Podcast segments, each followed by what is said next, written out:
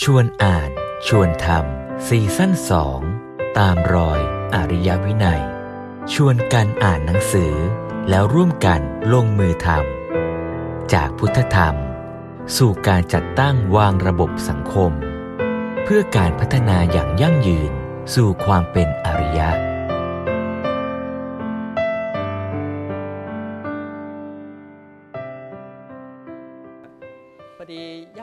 าติโยมบางท่านเนี่ยจะรู้สึกว่าพระสงฆ์ไม่ควรพูดการเมือง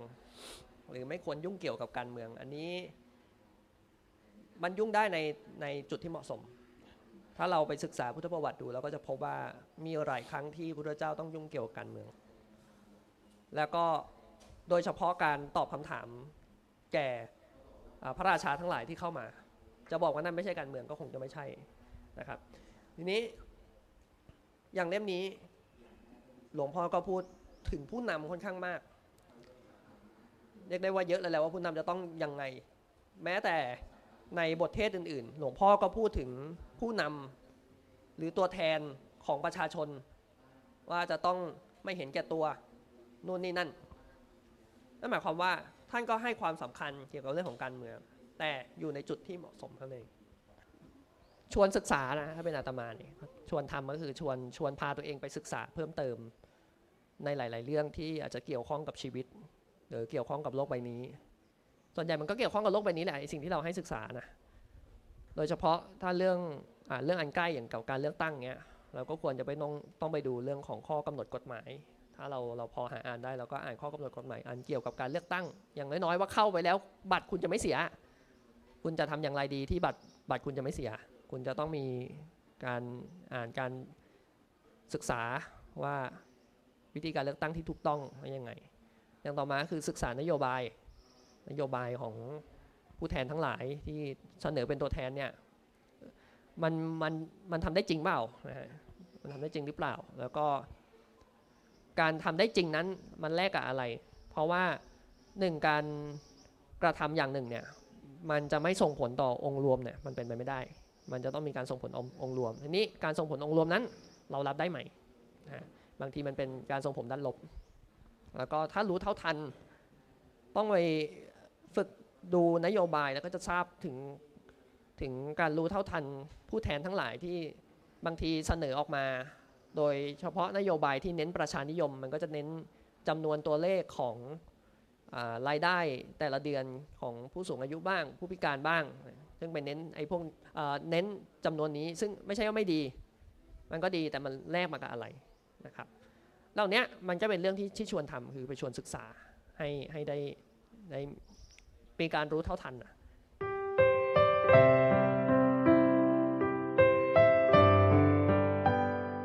ก็ในในในภาคแรกก่อนนะครับเนี่ยนะครับก็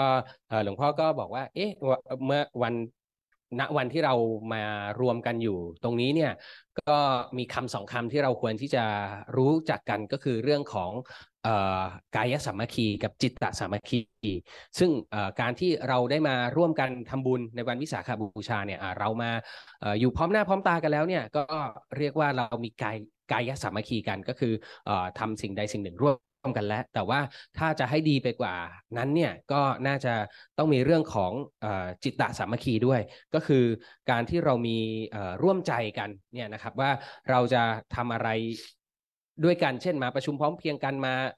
ในวันวิสาขบูชาก็คือมาทำบุญร่วมกันนะครับ ก็ต้องมีเรื่องของจิตตสามัคคีด้วยนะซึ่ง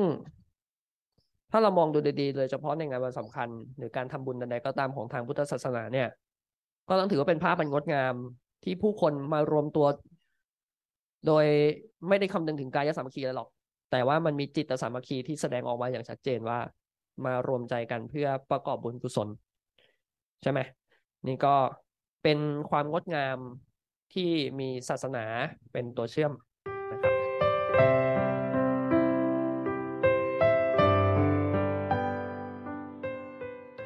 นอกจากนั้นพอพูดถึงความงดงามแล้วเนี่ยก็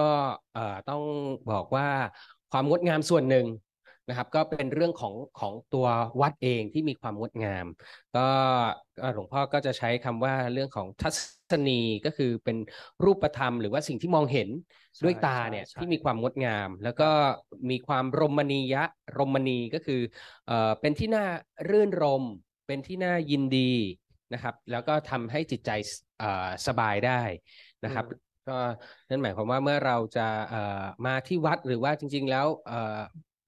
บ้านหรือว่าสำนักงานที่เราอยู่ เราก็ควรที่จะจัดพื้นที่หรือว่าเอ่อทำอะไรเนี่ยให้มีรมณียะแล้วก็เป็นเอ่อทัศนียะเพื่อที่จะให้เกิดความสัปปายะก็คือให้เกิดเอ่อความสบาย เพื่อที่จะเอื้อหรือว่าเกื้อหนุนให้เราเนี่ยให้จิตใจของเราเนี่ยมันมันมีการพัฒนาต่อยอดไปในทางที่ดีที่ถูกครับอืมสัปปายะเป็นปัจจัยนะที่ทำให้ ให้จิตกายหรือชีวิตมันเดินคล่องนะครับ ถ้ามันไม่คล่องนี่แสดงว่าอาจจะไม่ได้สัปปายะ แต่ว่าการจะหาพื้นที่ที่จะสัปปายะได้ในทุกอย่างเนี่ยบางทีมันก็ยากแต่สิ่งสำคัญนอกจากพื้นที่แล้วบางทีมันเป็นเรื่องของคน บุคคลสัปปายะนี่ก็เป็นเรื่องสำคัญนะครับ ซึ่งบุคคลสัปปายะเนี่ยก็ดูจะเป็นสิ่งที่หลวงพ่อได้เอ่อเน้นย้ำให้กับให้มันมีขึ้นเกิดขึ้นในวัดใช่ไหมใช่ก็ก็เอ่อหลวงพ่อก็จะเน้นว่าเอ่อพระสงฆ์ในครับในในในพระสงฆ์เนี่ยก็ต้องเอ่อทำตัวให้เป็นเอ่อให้มีประสาทะ เอ่อเรียกว่าประพฤติตัวประพฤติตัวประพฤติปฏิบัติให้ให้ให้ให้มีประสาทะนะครับหรือว่าจริง ๆ แล้วเนี่ยเอ่อถ้าถ้าจะมามองไปในองค์ธรรมในหลักธรรมที่เกี่ยวข้องกว่านั้นก็เป็นในเรื่องของความเป็นกัลยาณมิตรอ่าอ่าก็ก็พระสงฆ์ก็ก็หลวงพ่อก็พยายามบอกให้พระสงฆ์เนี่ยก็มีความเป็นกัลยาณมิตร เพื่อที่จะเอ่อจูงใจให้ประชาชนเนี่ยให้พวกเราเนี่ยมาเข้ามาที่วัดมาเอ่อเลื่อมใสเกี่ยวกับตัว ตัวพระก่อนแล้วก็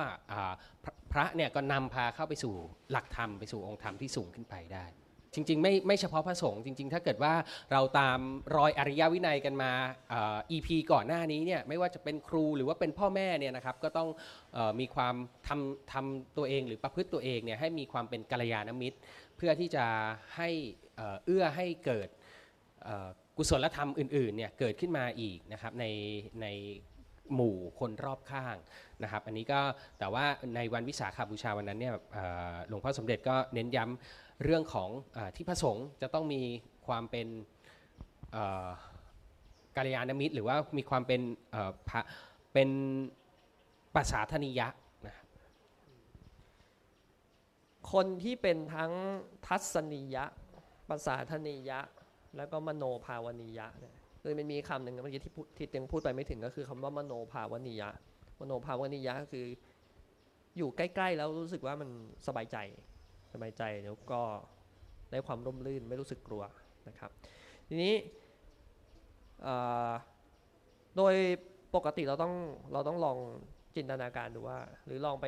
ทบทวนดูเวลาเราอยู่ใกล้ใครบางคนทั้งในที่ทำงานอย่างเงี้ยว่าเรารู้สึกแบบเออรื่นรมย์ใจไหมกับการอยู่ บางคนนี่อยู่แล้วมันรู้สึกเหมือน toxic อะมันไม่มีไม่มีอันนี้เรียกว่าไม่มีมโนภาวนิยะ อยู่แล้วมันอึดอัดอยู่แล้วมันร้อนนะครับอยากจะหนีมากกว่า แต่ถ้าบางคนรู้สึกว่าเออแค่อยู่ก็เหมือนทุกข์มันหาย อย่างพระบางพระอาจารย์บางท่านเข้าไป แล้วไม่แทบไม่ต้องพูดอะไรรู้สึกว่าเฮ้ยเหมือนทุกข์เราหายไปเลยทั้งทั้งที่ทุกข์มาตั้งแต่บ้านนะเพื่อจะมาวัดมาหาท่านมันอยากจะมาคุยกับท่าน แต่พอได้เจอหน้าปุ๊บหายเนี่ย อันนี้เป็นภาวะแห่งมโนภาวนิยะ ก็สำหรับคนที่มีทั้งทัศนียะภาษาธนียะ และมโนภาวนิยะเนี่ย คนที่มีสมบูรณ์เนี่ยก็ดูน่าจะมีพระพุทธเจ้า อย่างทัศนียะมันคือความน่าดูน่าชมมันรูปลักษณ์ภายนอก ซึ่งในตอนที่พระเจ้าออกบวชใหม่ๆ แล้วไปบิณฑบาตผู้คนก็แตกตื่นว่าเฮ้ยนี่เป็นเทวดาหรือเปล่า หรือเป็นใครมาจากไหนจำแรงมาหรือเปล่า เพราะว่าดูรูปงาม อีกอย่างท่วงท่าของการ ออกบิณฑบาตก็มีความน่าเริ่มใสครับพระเจ้าพิมพิสารมานั่งคุย ก็ไม่ก่อให้เกิดความรู้สึกที่เป็นอกุศล แต่รู้สึกศรัทธาแล้วก็อยากจะสนับสนุนให้ท่านได้บรรลุในสิ่งที่ท่านต้องท่านต้องการ แล้วก็ถ้าเกิดยังบอกอีกด้วยว่าถ้าเกิดบรรลุเมื่อไหร่ ก็ขอให้กลับมาบอกธรรมนั้นแก่ท่านด้วย นี่ก็จะเห็นได้ว่าพระพุทธเจ้าเนี่ยจะมีความความความสมบูรณ์ในเรื่องของ ทั้งทัศนียะภาษาธนิยะ และมโนภาวนิยะ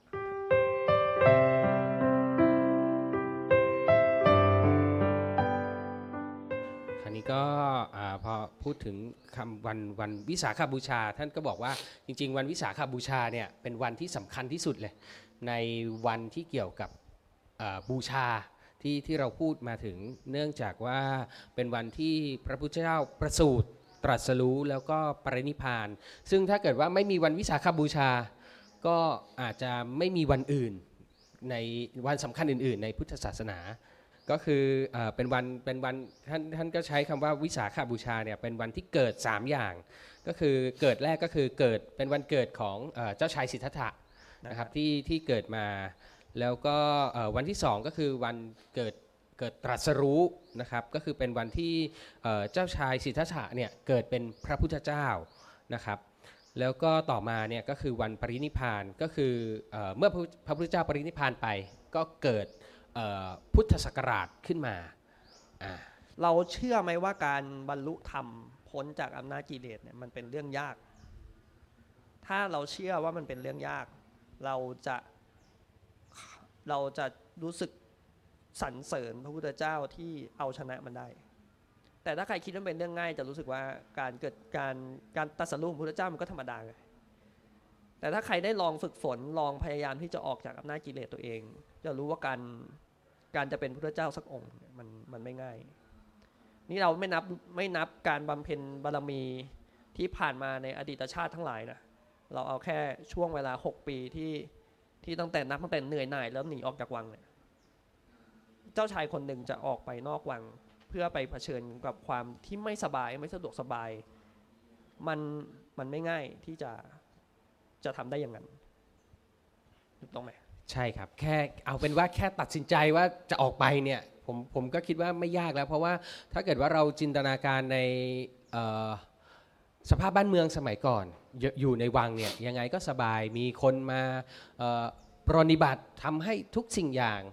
นู่นนั่นนี่ไม่ต้องหาเองอะไรก็มีให้หมดเลยในแต่ณวันที่เจ้าชายสิทธัตถะเนี่ยตัดสินใจว่าไม่ใช่และสภาพที่อยู่อย่างนี้เนี่ยก็ไม่สามารถที่จะทำให้พระองค์เนี่ยได้หลุดพ้นหรือว่าค้นพบความจริงอะไรบางอย่างณวันที่ตัดสินใจผมก็คิดว่ามันก็เป็นเรื่องยากมากแล้วว่าจะเราจะออกไปยังไงล่ะ จะออกไปใช้ชีวิต ในในอยู่ในนอกวังนี้แบบไหนยังไง แล้วก็ถ้าเราไปอ่านดูตามพุทธประวัติอีกเนี่ยก็โอ้เรียกว่าต้องเผชิญอะไรหลาย ๆ อย่าง มีบทหลาย ๆ อย่างเนี่ยมาพิสูจน์เรื่องของความความแน่วแน่ความความไม่ย่อท้อต่ออสิ่งที่ความต้องบอกว่าไม่ย่อท้อต่อสิ่งที่พระพุทธเจ้าจะหาคำตอบให้กับตัวเองว่า เอ๊ะแล้วอะไรล่ะที่มันจะ ไม่ใช่สภาพที่มันเป็นความทุกข์แบบนี้เนี่ยนะครับ คือเป็นอันหนึ่งที่ที่เราน่าจะเอามา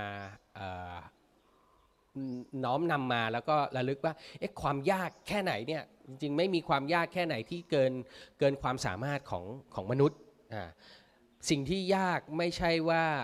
ทำไม่ได้ หรือว่ามันจะไม่เกิดเกิดขึ้นไม่ได้ แต่ว่าถ้าอะไรที่มันยากเนี่ยแสดงว่าเราทำได้แน่นอน เพียงแต่ว่าเราจะออมี ความรู้ความสามารถหรือความเข้าใจแบบไหนที่เราจะทำมันเพื่อให้ความยากนั้นเนี่ยมันเกิดความสำเร็จขึ้นนะครับ ก็มีเป็นตัวอย่างของออสิ่งที่ตัวอย่างที่เขาเรียกว่าสูงสุดเลยแหละ ที่คนคนหนึ่งเนี่ยที่จะบรรลุธรรมหรือว่าหรือว่าทำให้ตัวเองกลายเป็น พระพุทธเจ้าได้เนี่ยนะครับว่าเเราก็จะต้องมีความ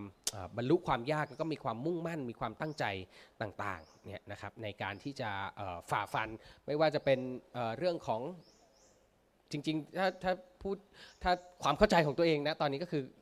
ฝ่าฟันกับไอกิเลสที่มันอยู่ในใจของเราเนี่ยว่าเเราจะต้องผ่านพ้นมันไปให้ได้นะครับว่าพอดีญาติโยมบางท่านเนี่ยจะรู้สึกว่า พระสงฆ์ไม่ควรพูดการเมือง หรือไม่ควรยุ่งเกี่ยวกับการเมือง อันนี้ มันยุ่งได้ในในจุดที่เหมาะสม ถ้าเราไปศึกษาพุทธประวัติดูเราก็จะพบว่ามีหลายครั้งที่พระพุทธเจ้าต้องยุ่งเกี่ยวกับการเมือง แล้วก็โดยเฉพาะการตอบคำถามแก่พระราชาทั้งหลายที่เข้ามา จะบอกว่านั่นไม่ใช่การเมืองก็คงจะไม่ใช่นะครับ ทีนี้อย่างเล่มนี้หลวงพ่อก็พูด ถึงผู้นำค่อนข้างมาก เรียกได้ว่าเยอะเลยแหละว่าผู้นำจะต้องยังไง แม้แต่ในบทเทศอื่น ๆ หลวงพ่อก็พูดถึงผู้นำหรือตัวแทนของประชาชน ว่าจะต้องไม่เห็นแก่ตัวนู่นนี่นั่นนั่นหมายความว่าท่านก็ให้ความสำคัญเกี่ยวกับเรื่องของการเมือง แต่อยู่ในจุดที่เหมาะสมเท่านั้นในเรื่องของการปกครองก็เช่นเดียวกัน นะครับว่าอ้าวในเรื่องของการปกครองเนี่ยเอ๊ะเราควรจะปกครองแบบนั้นแบบนี้ที่มีมาในสมัยก่อน แต่พระพุทธเจ้าก็เอาเออหลักธรรมเนี่ยที่พระพุทธเจ้าท่านได้ตรัสรู้เนี่ยมาเผยแพร่แล้วก็ทำให้เห็นว่าการปกครองเนี่ยในในแนวที่เเรียกว่านำหลักการของพระพุทธศาสนามาใช้เนี่ยเอ่อเป็นอย่างไรบ้างนะครับ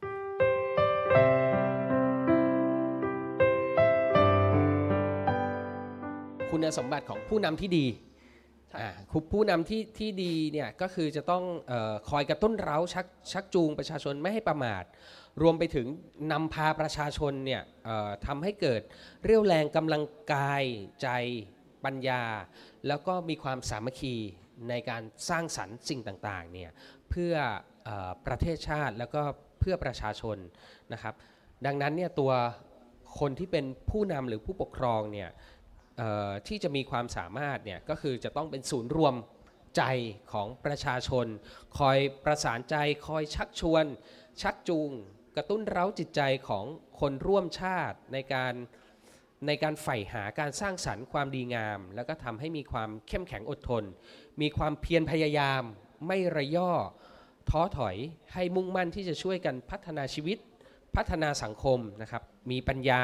อย่างรู้มองกว้างคิดไกล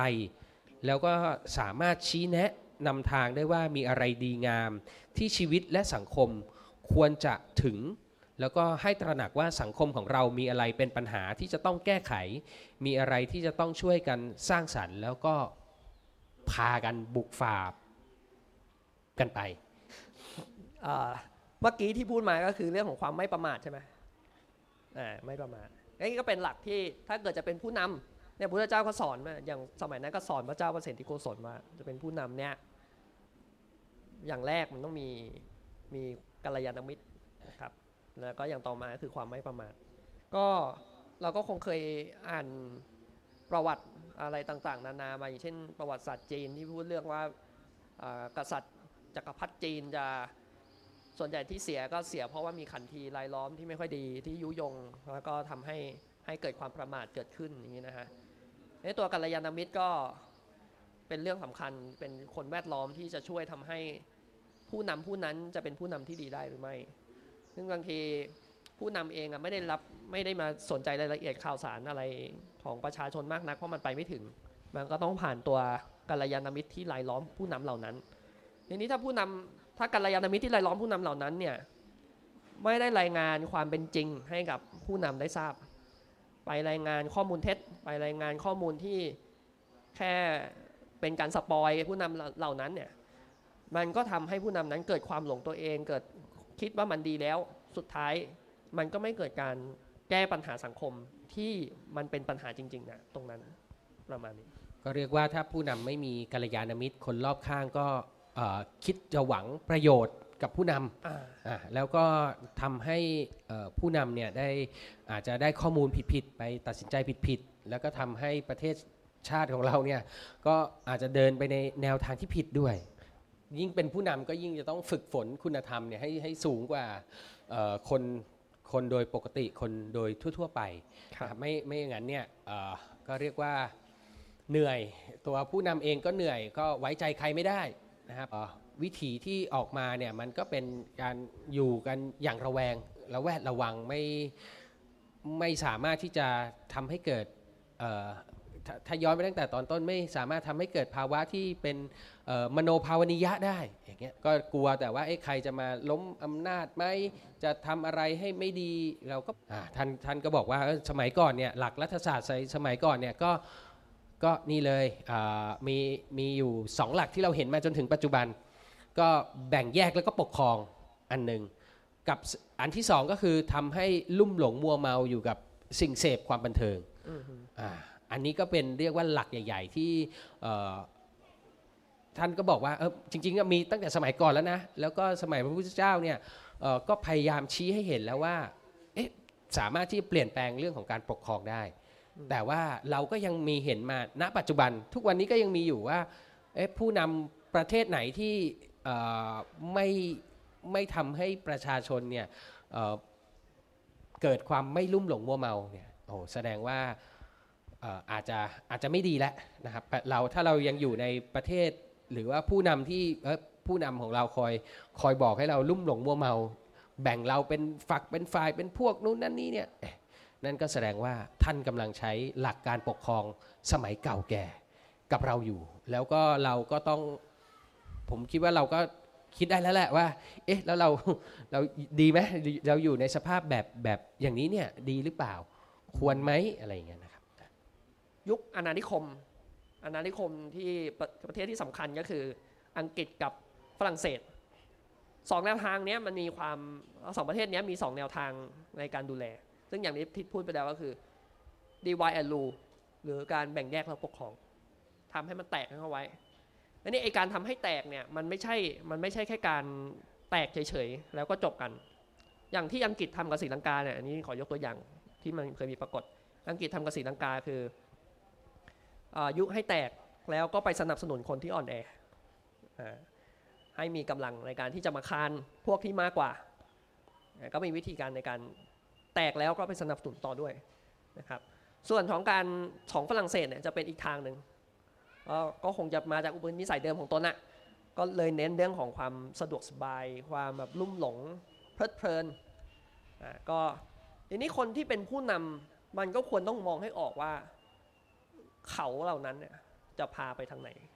ใช่ไหมว่ากันตามตรงก็คือว่าไอ้อยังเรื่องของลอตเตอรี่อย่างเงี้ยสลากกินแบ่งรัฐบาลเนี่ยมันเป็นความโมเมาไหม อ่าเราต้องว่ากันไปตามตรงว่า มันก็เป็นความโมเมาใช่ไหมอ่าอ่าแล้วมันดีไหมที่จะทำให้ผู้คนในสังคมจะหวังพึ่งกับอ่าสลากกินแบ่งรัฐบาลต่อไป แน่นอนว่าคุณได้เงินเข้ารัฐมาแต่ขึ้ว่านแต่ว่าคนในสังคมอะใจเขาเป็นยังไงอืมแต่มโนทัศน์เขาเป็นยังไง เรียกว่าตั้งใจทำงานกันอยู่ 2 วันครับพระอาจารย์เออถ้าออกไปอยู่ข้างนอกเนี่ยก็โอ้โหสองวันนี้แหละ ที่จะรู้เลยว่าชีวิตจะเป็นยังไง ก็ตั้งใจกันอยู่ 2 วัน พอ 2 วันนี้มาเนี่ยก็เรียกว่าโอ้โหคุยกันเป็นพิเศษ ตั้งใจกันเป็นพิเศษนะครับเขาเรียกว่านักคณิตศาสตร์ลายปักนะครับนักคณิตศาสตร์ลายปัก คือคิดคิดเลขกันเป็นพักๆคิดเลขกันทุก 15 วัน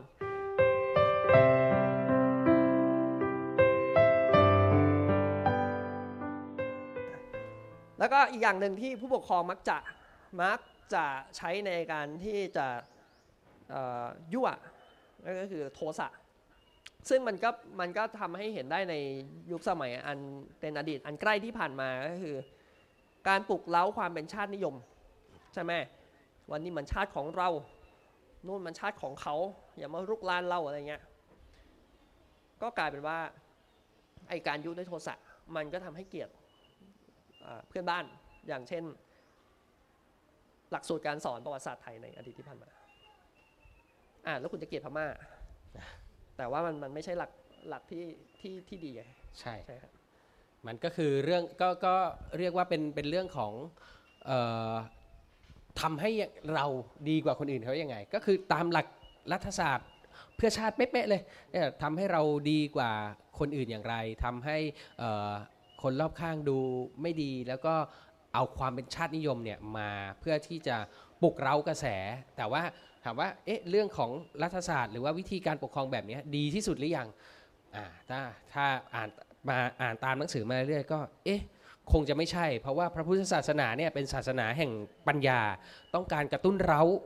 แล้วก็ชักชวนกันด้วยปัญญานะ ไม่ใช่ชักชวนกระตุ้นเร้ากันด้วยโมหะโทสะโลภะอย่างอย่างที่รัฐศาสตร์ยุคก็ต้องบอกว่ายุคก่อนพระพุทธเจ้าเนี่ยกล่าวไว้ก็เลยเกลับมาว่าเอ๊ะเราจะชักจูงกันด้วยปัญญาได้อย่างไร เราจะมีความใฝ่ปรารถนาดีกันด้วยอย่างไร การรัฐศาสตร์เพื่อชาติเนี่ยจะมาเป็นรัฐศาสตร์เพื่อโลกเนี่ยที่จะทำให้ เกิดประโยชน์สุขแก่ประชากรโลก แก่มวลมนุษยชาติเนี่ยได้อย่างไร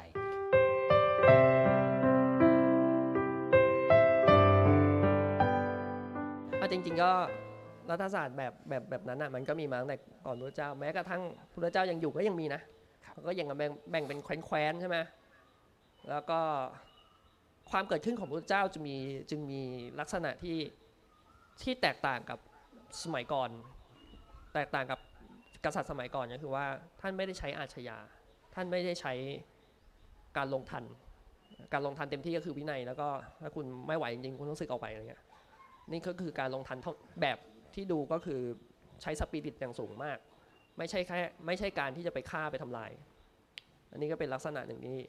ที่เป็นจุดเด่นของพุทธเจ้า แล้วก็ท่านก็แสดงให้เห็นนี่แหละคือรัฐศาสตร์เพื่อโลกที่มันจะทำให้คนไม่แบ่งเขาแบ่งเราอะ ท่านก็เทศเรื่องนี้นะแบ่งเขาแบ่งเรามันคือมานะนะมันคือกิเลสตัวหนึ่งอันเนี้ยที่จะต้องจัดการมัน แล้วก็จนกระทั่งนะผ่านยุคพุทธเจ้ามาผ่านยุคพระเจ้าจันทรคุปมา ก็มาถึงพระเจ้าอาโศกใช่ไหมอ่าพระเจ้าอาโศกเนี่ยก็ท่านก็วันหนึ่งเนี่ยท่านไปทำสงครามกับแคว้นกลิงคะ เกิดคนตายเป็นแสน คนตายเป็นแสนมันทำให้ มันทำให้เกิดความสลดหดหู่มาก ตายเนี่ยเป็นแสนไอ้ที่ไม่ตายอะที่นอนร้องโอดโอยอยู่ในในทุ่งสังหารในสมรภูมิเนี่ยมันมันสะเทือนใจท่านมาก เลยเปลี่ยนเลยเปลี่ยนวิธีการในการปกครองใช่ไหมเปลี่ยนวิธีการในการปกครองมา ซึ่งก็เป็นรูปแบบเหมือนที่พระเจ้าได้เคยทำนั่นแหละ ใช้ธรรมะในการที่จะดำเนินการปกครองที่เรียกว่า ธรรมวิชัย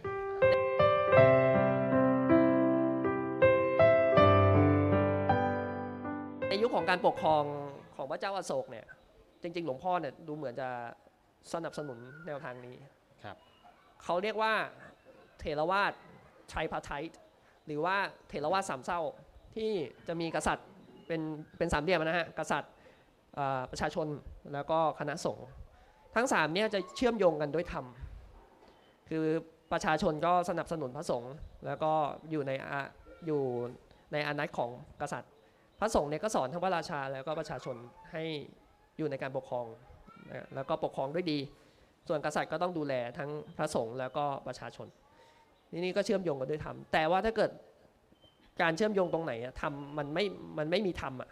มันก็จะทำให้สามเศร้าเนี่ยมันอยู่ด้วยกันไม่ได้ จักรวรรดิวัตสูตรเนี่ยซึ่งพระพุทธเจ้าเนี่ยตรัสสอนพระภิกษุทั้งหลายให้พึ่งตนนะครับหรือว่าพึ่งธรรมเนี่ยด้วยการเจริญสติปัฏฐาน 4 ซึ่งจะทำให้ได้ชื่อว่าเป็นผู้ดำเนินอยู่ในแดนของตนเองนะครับแล้วก็จะมีแต่ความเจริญขึ้นนะครับไม่เปิดช่องให้แก่มารนนะโดยที่จักรวรรดิวัตสี่เนี่ยก็มี 4 ข้อใหญ่มีใจความนะครับ4 4ข้อดังนี้ 1. พระเจ้าจักรพรรดิเป็นธรรมาธิปไตย และจัดการคุ้มครองปกปก และคุ้มครองป้องกันโดยธรรม แก่ทุกหมู่เหล่าในแผ่นดินตลอดไปถึงสัตว์ที่ควรสงวนพันธุ์ทั้งหลาย 2. มิให้มีการอันอธรรมเกิดขึ้นในแผ่นดิน 3. ก็คือปันทรัพย์เฉลี่ยให้แก่ผู้ไร้ทรัพย์ 4 ก็คือปรึกษาสอบถามการดีการดีชั่วข้อควรและไม่ควรประพฤติแก่สมณพราหมณ์ผู้ประพฤติดีประพฤติชอบอยู่เสมอ อันที่จริง 4 ข้อนี้ก็สามารถแตกออกได้เป็น 5 เดี๋ยวพูดบาลีไปสักหน่อย พื่อความเข้มขัง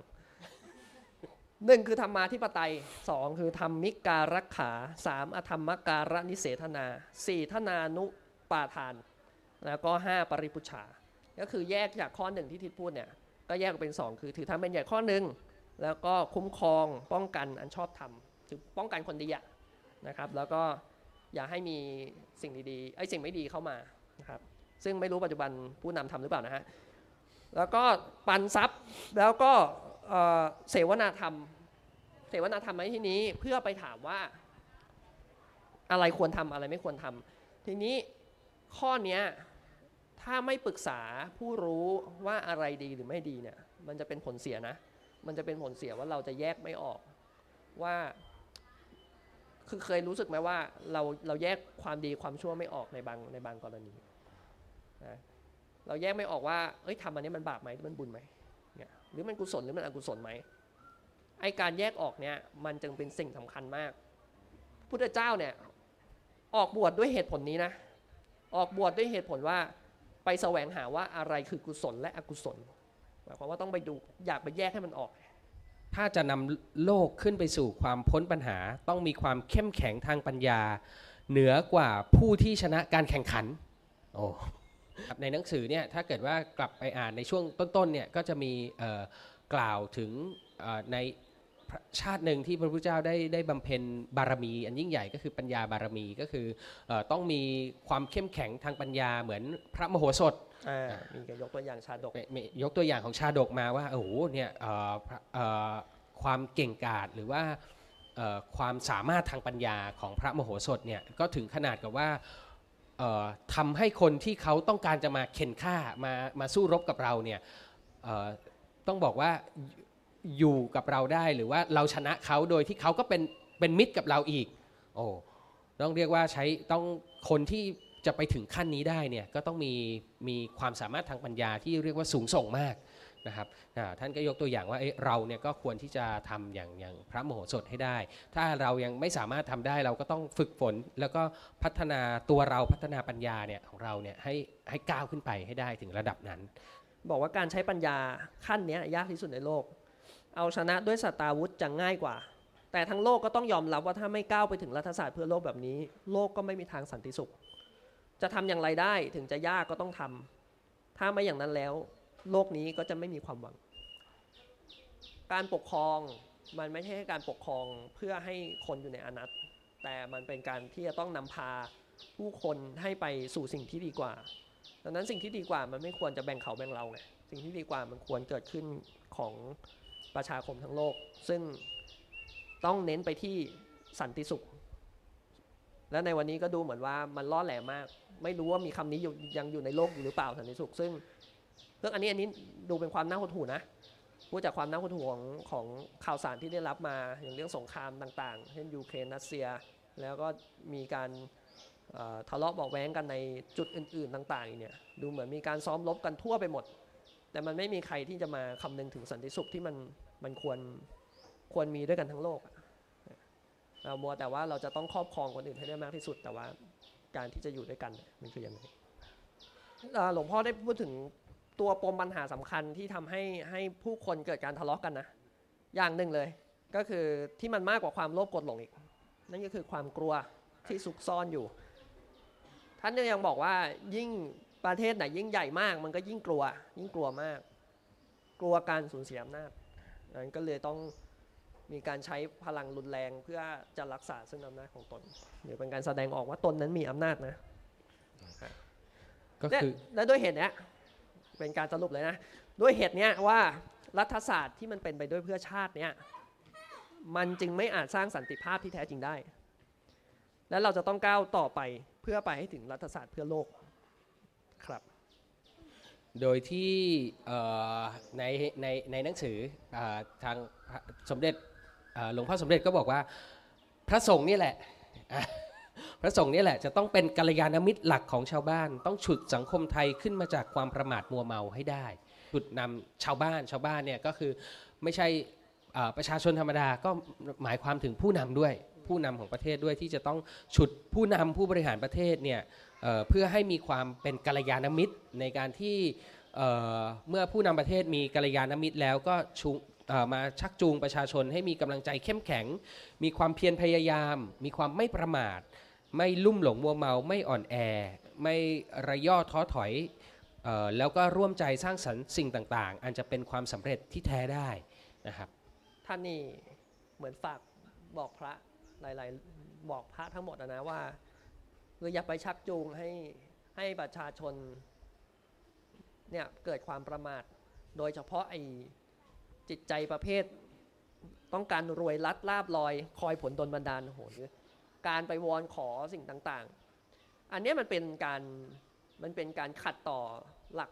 พุทธศาสนาเราเราก็ว่ากันตามจริงว่าคงไม่ใช่ทุกคนที่จะนับถือพุทธศาสนา แต่ถ้าใครที่นับถือเนี่ยก็ต้องชัดว่าเออเราเราแยกออกไหมว่าอะไรคือหลักหลักการพุทธศาสนา หลักการพุทธศาสนาเนี่ยคือ กรรมวาทีกิริยาวาที วิริยาวาทีอันนี้อยู่นอกนะฮะนนี้เสริมให้คนไปอาจจะไม่เจอเดี๋ยวจะสับสน ก็กรรมวาที หรือกิริยาวาทีเนี่ยมันมันก็คือเรื่องของการเชื่อในกรรม เชื่อในการประพฤติการกระทำมุ่งผลอะไรก็กระทำมันขึ้น แล้วนอกจากการกระทำเนี่ยก็ต้องมีความภาคเพียรด้วยนะฮะนี่ก็จะเป็น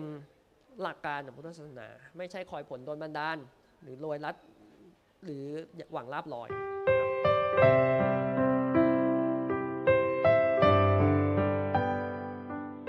เราเราคนเราเนี่ยมันมันต้องการนอกจากสันติภาพแล้วก็คือเสรีภาพใช่ไหมแต่ว่าเสรีภาพที่ผู้คนต้องการโดยสมัยปัจจุบันเนี่ยเป็นเสรีภาพที่เพื่อให้ตัวเองได้ได้รับการสนองด้วยราคาโทษสมโมหะ ได้รับการสนองอย่างดีแต่มันไม่ใช่เสรีภาพเพื่อการพัฒนาชีวิต ชีวิตที่ต้องการเสรีภาพเพื่อที่จะให้โอกาสแก่การศึกษาที่เป็นสิทธิและหน้าที่พื้นฐานที่สุด นะครับก็คือพื้นฐานในในการได้เสรีภาพเนี่ยในระดับของชีวิต เพื่อที่จะพัฒนาของชีวิตของตัวเองเนี่ยให้ดีขึ้นมานะครับแล้วก็พัฒนาครอบครัวพัฒนาชุมชน แล้วก็พัฒนาสังคมให้ดีขึ้นด้วย แล้วก็ในการพัฒนาตัวเองเนี่ยก็ยิ่งดีขึ้นเท่าใดนะครับก็จะสามารถยิ่งพัฒนาครอบครัวแล้วก็สังคมแล้วก็ประเทศชาติได้ได้ดีขึ้น มากเท่านั้นประชาธิปไตยเนี่ยมันเป็นระบอบการปกครองที่สนับสนุนสนับสนุนเสรีภาพ แต่ว่ามันก็ต้องใช้ให้ถูก เพราะว่าถ้าเป็นประชาธิปไตยเพื่อเพื่อต้องการสนองแค่ตัวเนี่ยมันอาจจะไม่ไม่ได้ถูกต้องตามตามผลที่ควรจะได้ของการมีประชาธิปไตย แต่มันควรจะเป็นประชาธิปไตย อย่างที่ควรจะนำไปเพื่อเสรีภาพที่มันพัฒนาชีวิต แล้วก็ร่วมกันพัฒนาสังคมพัฒนาโลก ซึ่งอันนี้มันจะเป็นอย่างนั้นได้ มันก็เกิดขึ้นจากการที่ผู้คนที่อยู่ในสังคมจะต้องมีการศึกษา แล้วก็นำพาผู้คนไปจุดจุดจุดที่ดีกว่า มีตัวอย่างหนึ่งที่อาตมาอ่านแล้วก็ขำนะขำแบบเออ ก็คมคายดีก็คือ นั่นก็แบบว่ายกตัวอย่างในห้องเรียนเนี้ยเสรีภาพของนักเรียน เช่นวันหนึ่งมีให้ไปโหวตกัน ครูให้โหวตว่า นักเรียนจะเรียนหรือจะเล่น คิดว่าเสรีภาพของนักเรียนที่เขาใช้เนี่ยอย่างคนที่ต้องการสนองความชอบไม่ชอบของตัวเองอย่างเดียวเนี่ยเขาจะเรียกอะไร หลักประชาธิปไตย นักเรียนทั้งห้องตอบว่าเล่นมันก็ต้องเล่นอยู่ครับ เล่นไหมเล่นใช่ไหมโอเค อันนี้ลูกทิศยืนยันนะว่าเขาจะเล่น เอาการเรียนคือการการเล่นคือการเรียนก็ได้มั้งอ่าก็ขึ้นอยู่กับ อันนั้นก็ขึ้นอยู่กับปลอบคุณใจครูปลอบใจตัวเอง ขึ้นอยู่กับคุณครูเออเนี่ยมันก็มันก็อาจจะทำให้ให้ ผลที่มันได้จากประชาธิปไตยแบบนี้มันจะไม่ได้ดีนะดังดังนั้นเนี่ย เดี๋ยวใกล้เลือกตั้งแล้ว นี่พูดไปตามตรง เดี๋ยวใกล้เลือกตั้งแล้ว ก็เราก็ต้องรู้เท่าทันในบรรดาผู้แทนต่างๆ ที่ยื่นเสนอนโยบายต่างๆ มา อันนี้เป็นเรื่องของการศึกษานะครับ ก็รู้เท่าทัน แล้วก็ไปศึกษานโยบายว่านโยบายแบบไหนมันควรมันควรที่เราเราควรจะให้เขาเป็นผู้นำ ไม่ใช่เพียงเลือกเพราะว่าเขาจ่ายอืมอ่าบางทีบางคนนี่ไปเลือกเพราะเขาจ่ายไงเราไม่เราไม่คิดถึงตอนเขาเอาคืนเลย แทบหมดตัวเหมือนกันนะเดือดร้อนเหมือนกันนะตอนเขาเอาคืนเนี่ยมันมันไม่ใช่แค่หมดตัวครับ มันหมดชาติเลยครับโอเคใช่ฮะนี่แหละคือจุดที่ที่ที่พระสงฆ์จะมาให้คำชี้แนะกับเราว่าอะในเรื่องของเอ่อเดี๋ยวเดี๋ยวบ้านเมืองเราก็จะใกล้เขาเรียกว่าเอ่อ โอกาสสำคัญของบ้านเมืองที่เราจะมีการเลือกเลือกตั้งนะครับใช้สิทธิ์ใช้เสียง ก็พระอาจารย์ก็ฝากว่าเอ๊ะเราก็ควรจะต้องศึกษาในเรื่องของแนวนโยบายหรือว่าแนวปฏิบัติหรือสิ่งต่างๆเนี่ยที่ผู้ผู้แทนนะครับผู้แทนที่คนที่จะขึ้นมาเป็นผู้แทนของเราเนี่ยได้ให้กับเราไว้ว่าเอ๊ะแต่แต่ละพักการเมืองแต่ละคนเนี่ยมีให้ นโยบายแนวนโยบายอย่างไร ให้คำสัตย์อย่างไร หรือแม้กระทั่งเขาเองเนี่ยประวัติเขาเคยมามีเป็นเป็นอย่างไรมาเนี่ยนะครับอ่าเพื่อที่เราให้ให้เราได้ศึกษาแล้วก็เอ่อใช้สิทธิ์และเสียงของเราเนี่ยนะครับในการที่จะเอ่อเลือกนะครับแต่ว่าพอหลังจากเลือกเลือกแล้วก็ไม่ใช่ว่าเราก็ปล่อยไปตาม กระแสนั้นเราก็จะต้องหมั่นตรวจสอบ ถ้าเกิดว่าตามหลักประชาธิปไตยจริงๆเนี่ยเราในฐานะคนที่เป็นประชาชนเราก็สามารถที่จะตรวจสอบผ่านผ่านกลไกต่างๆ ได้ว่าเอ๊ะคนที่เราเลือกมาเนี่ยทำหน้าที่โอเคไหมหรือเอเขามี วิจารณญาณโอเคไหมเราควรที่จะเอ๊ะนโยบายอันนี้มันโอเคไม่โอเคเนี่ยเราก็สามารถที่จะใช้กลไกต่างๆเนี่ยที่บ้านเมืองเนี่ยมีนะครับในการที่จะตรวจสอบแล้วก็ยุคนี้ก็ตรวจสอบมันง่ายเหมือนกันนะฮะมีคนช่วยตรวจสอบเยอะผ่านทางโซเชียลมีเดียอะไรอย่างนี้ ซึ่งก็ในแง่หนึ่งก็ก็เป็นแง่ดีแหละที่ทำอย่างนั้นนะครับ ก็ทำให้ผู้ที่มีบทบาทจะได้ทำงานได้อย่างตรงไปตรงมา แล้วก็มีความแข่งขันมากขึ้น ด้านนี้แหละก็คือรัฐศาสตร์ เพื่อโลกเพื่อชาติหรือเพื่อโลกนะครับ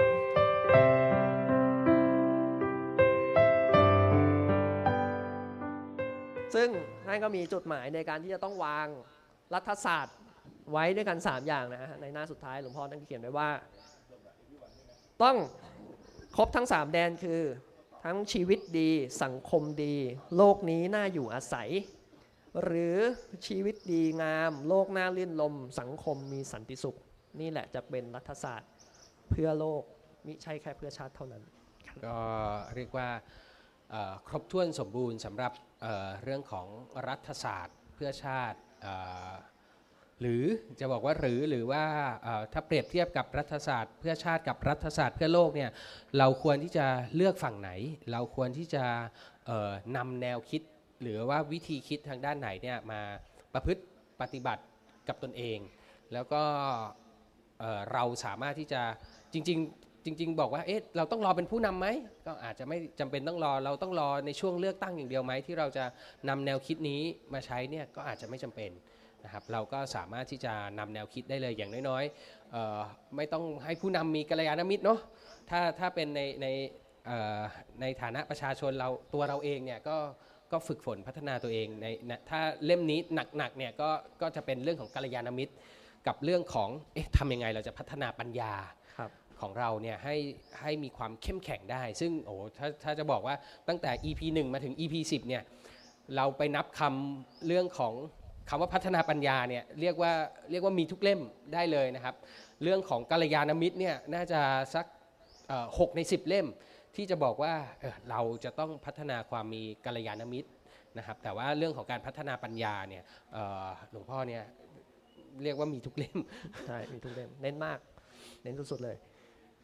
เอามาสู่ชวนชวนทำไหมชวนทำครับชวนทชวนทำก็ชวนศึกษานะถ้าเป็นอาตมาเนี่ยชวนทำก็คือชวนชวนพาตัวเองไปศึกษาเพิ่มเติมในหลาย ๆ เรื่องที่อาจจะเกี่ยวข้องกับชีวิต หรือเกี่ยวข้องกับโลกใบนี้ ส่วนใหญ่มันก็เกี่ยวข้องกับโลกใบนี้แหละไอ้สิ่งที่เราให้ศึกษานะโดยเฉพาะถ้าเรื่อง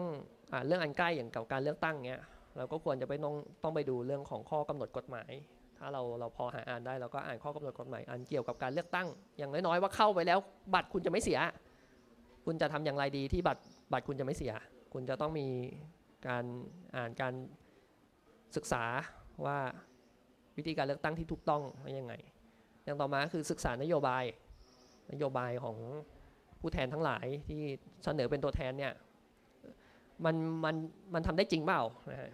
มันทำได้จริงหรือเปล่า แล้วก็การทำได้จริงนั้นมันแลกกับอะไร เพราะว่าหนึ่งการกระทำอย่างหนึ่งเนี่ยมันจะไม่ส่งผลต่อองค์รวมเนี่ยมันเป็นไปไม่ได้ มันจะต้องมีการส่งผลองค์องค์รวมทีนี้การส่งผลองค์รวมนั้นเรารับได้ไหมนะบางทีมันเป็นการส่งผลด้านลบ แล้วก็ถ้ารู้เท่าทัน ต้องไป ฝึกดูนโยบายแล้วก็จะทราบถึงถึงการรู้เท่าทันผู้แทนทั้งหลายที่บางทีเสนอออกมา โดยเฉพาะนโยบายที่เน้นประชานิยม มันก็จะเน้นจำนวนตัวเลขของอรายได้แต่ละเดือนของผู้สูงอายุบ้าง ผู้พิการบ้าง ซึ่งเป็นเน้นไอ้พวกเน้นจำนวนนี้ซึ่งไม่ใช่ว่าไม่ดี มันก็ดีแต่มันแลกมากับอะไรนะครับเหล่านี้มันจะเป็นเรื่องที่ที่ชวนทำคือไปชวนศึกษาให้ให้ได้ได้ มีการรู้เท่าทันอะอ่าอย่างเช่นอะไรเงี้ยร้านสะดวกซื้อมาเปิดใกล้บ้านเนี่ยมันส่งผลยังไงต่อชุมชน มันส่งผลทำให้ร้านโชว์หวยหายไปไหมอ่าอย่างนี้หมายความว่าอันนี้เกิดผลกระทบนะครับแล้วก็แล้วไอ้การเปิดของร้านสะดวกซื้อเนี่ยมันทำให้ใครได้ได้ผลประโยชน์ไปมองไปอย่างเงี้ยเรื่อยๆ มันก็จะมันก็จะรู้สึกมันก็จะเห็น เมื่อเห็นแล้วมันก็จะรู้สึกนะ อาจจะรู้สึกสลดหดหู่แล้วก็รู้สึกอยากเปลี่ยนแปลงบางอย่างอาจจะรู้สึกเห็นโทษภัยที่มันเกิดขึ้นครับแล้วก็ก็ขออนุโมทนาญาติโยมทุกท่านที่ติดตามกันมานะครับ ขออนุโมทนาทิศดีด้วยที่มาช่วยกันนำพาการเรียนรู้ให้เกิดขึ้น เกี่ยวกับเรื่องหนังสือรัฐศาสตร์เพื่อชาติ หรือรัฐศาสตร์เพื่อโลกนะฮะก็หวังว่าเราจะได้เจอกันอีกไหมไม่รู้นะครับ ถ้ามีโอกาสได้เจอกันคราวหน้าก็ วันนี้ก็ทำได้ดีมากสนุกสนานครับ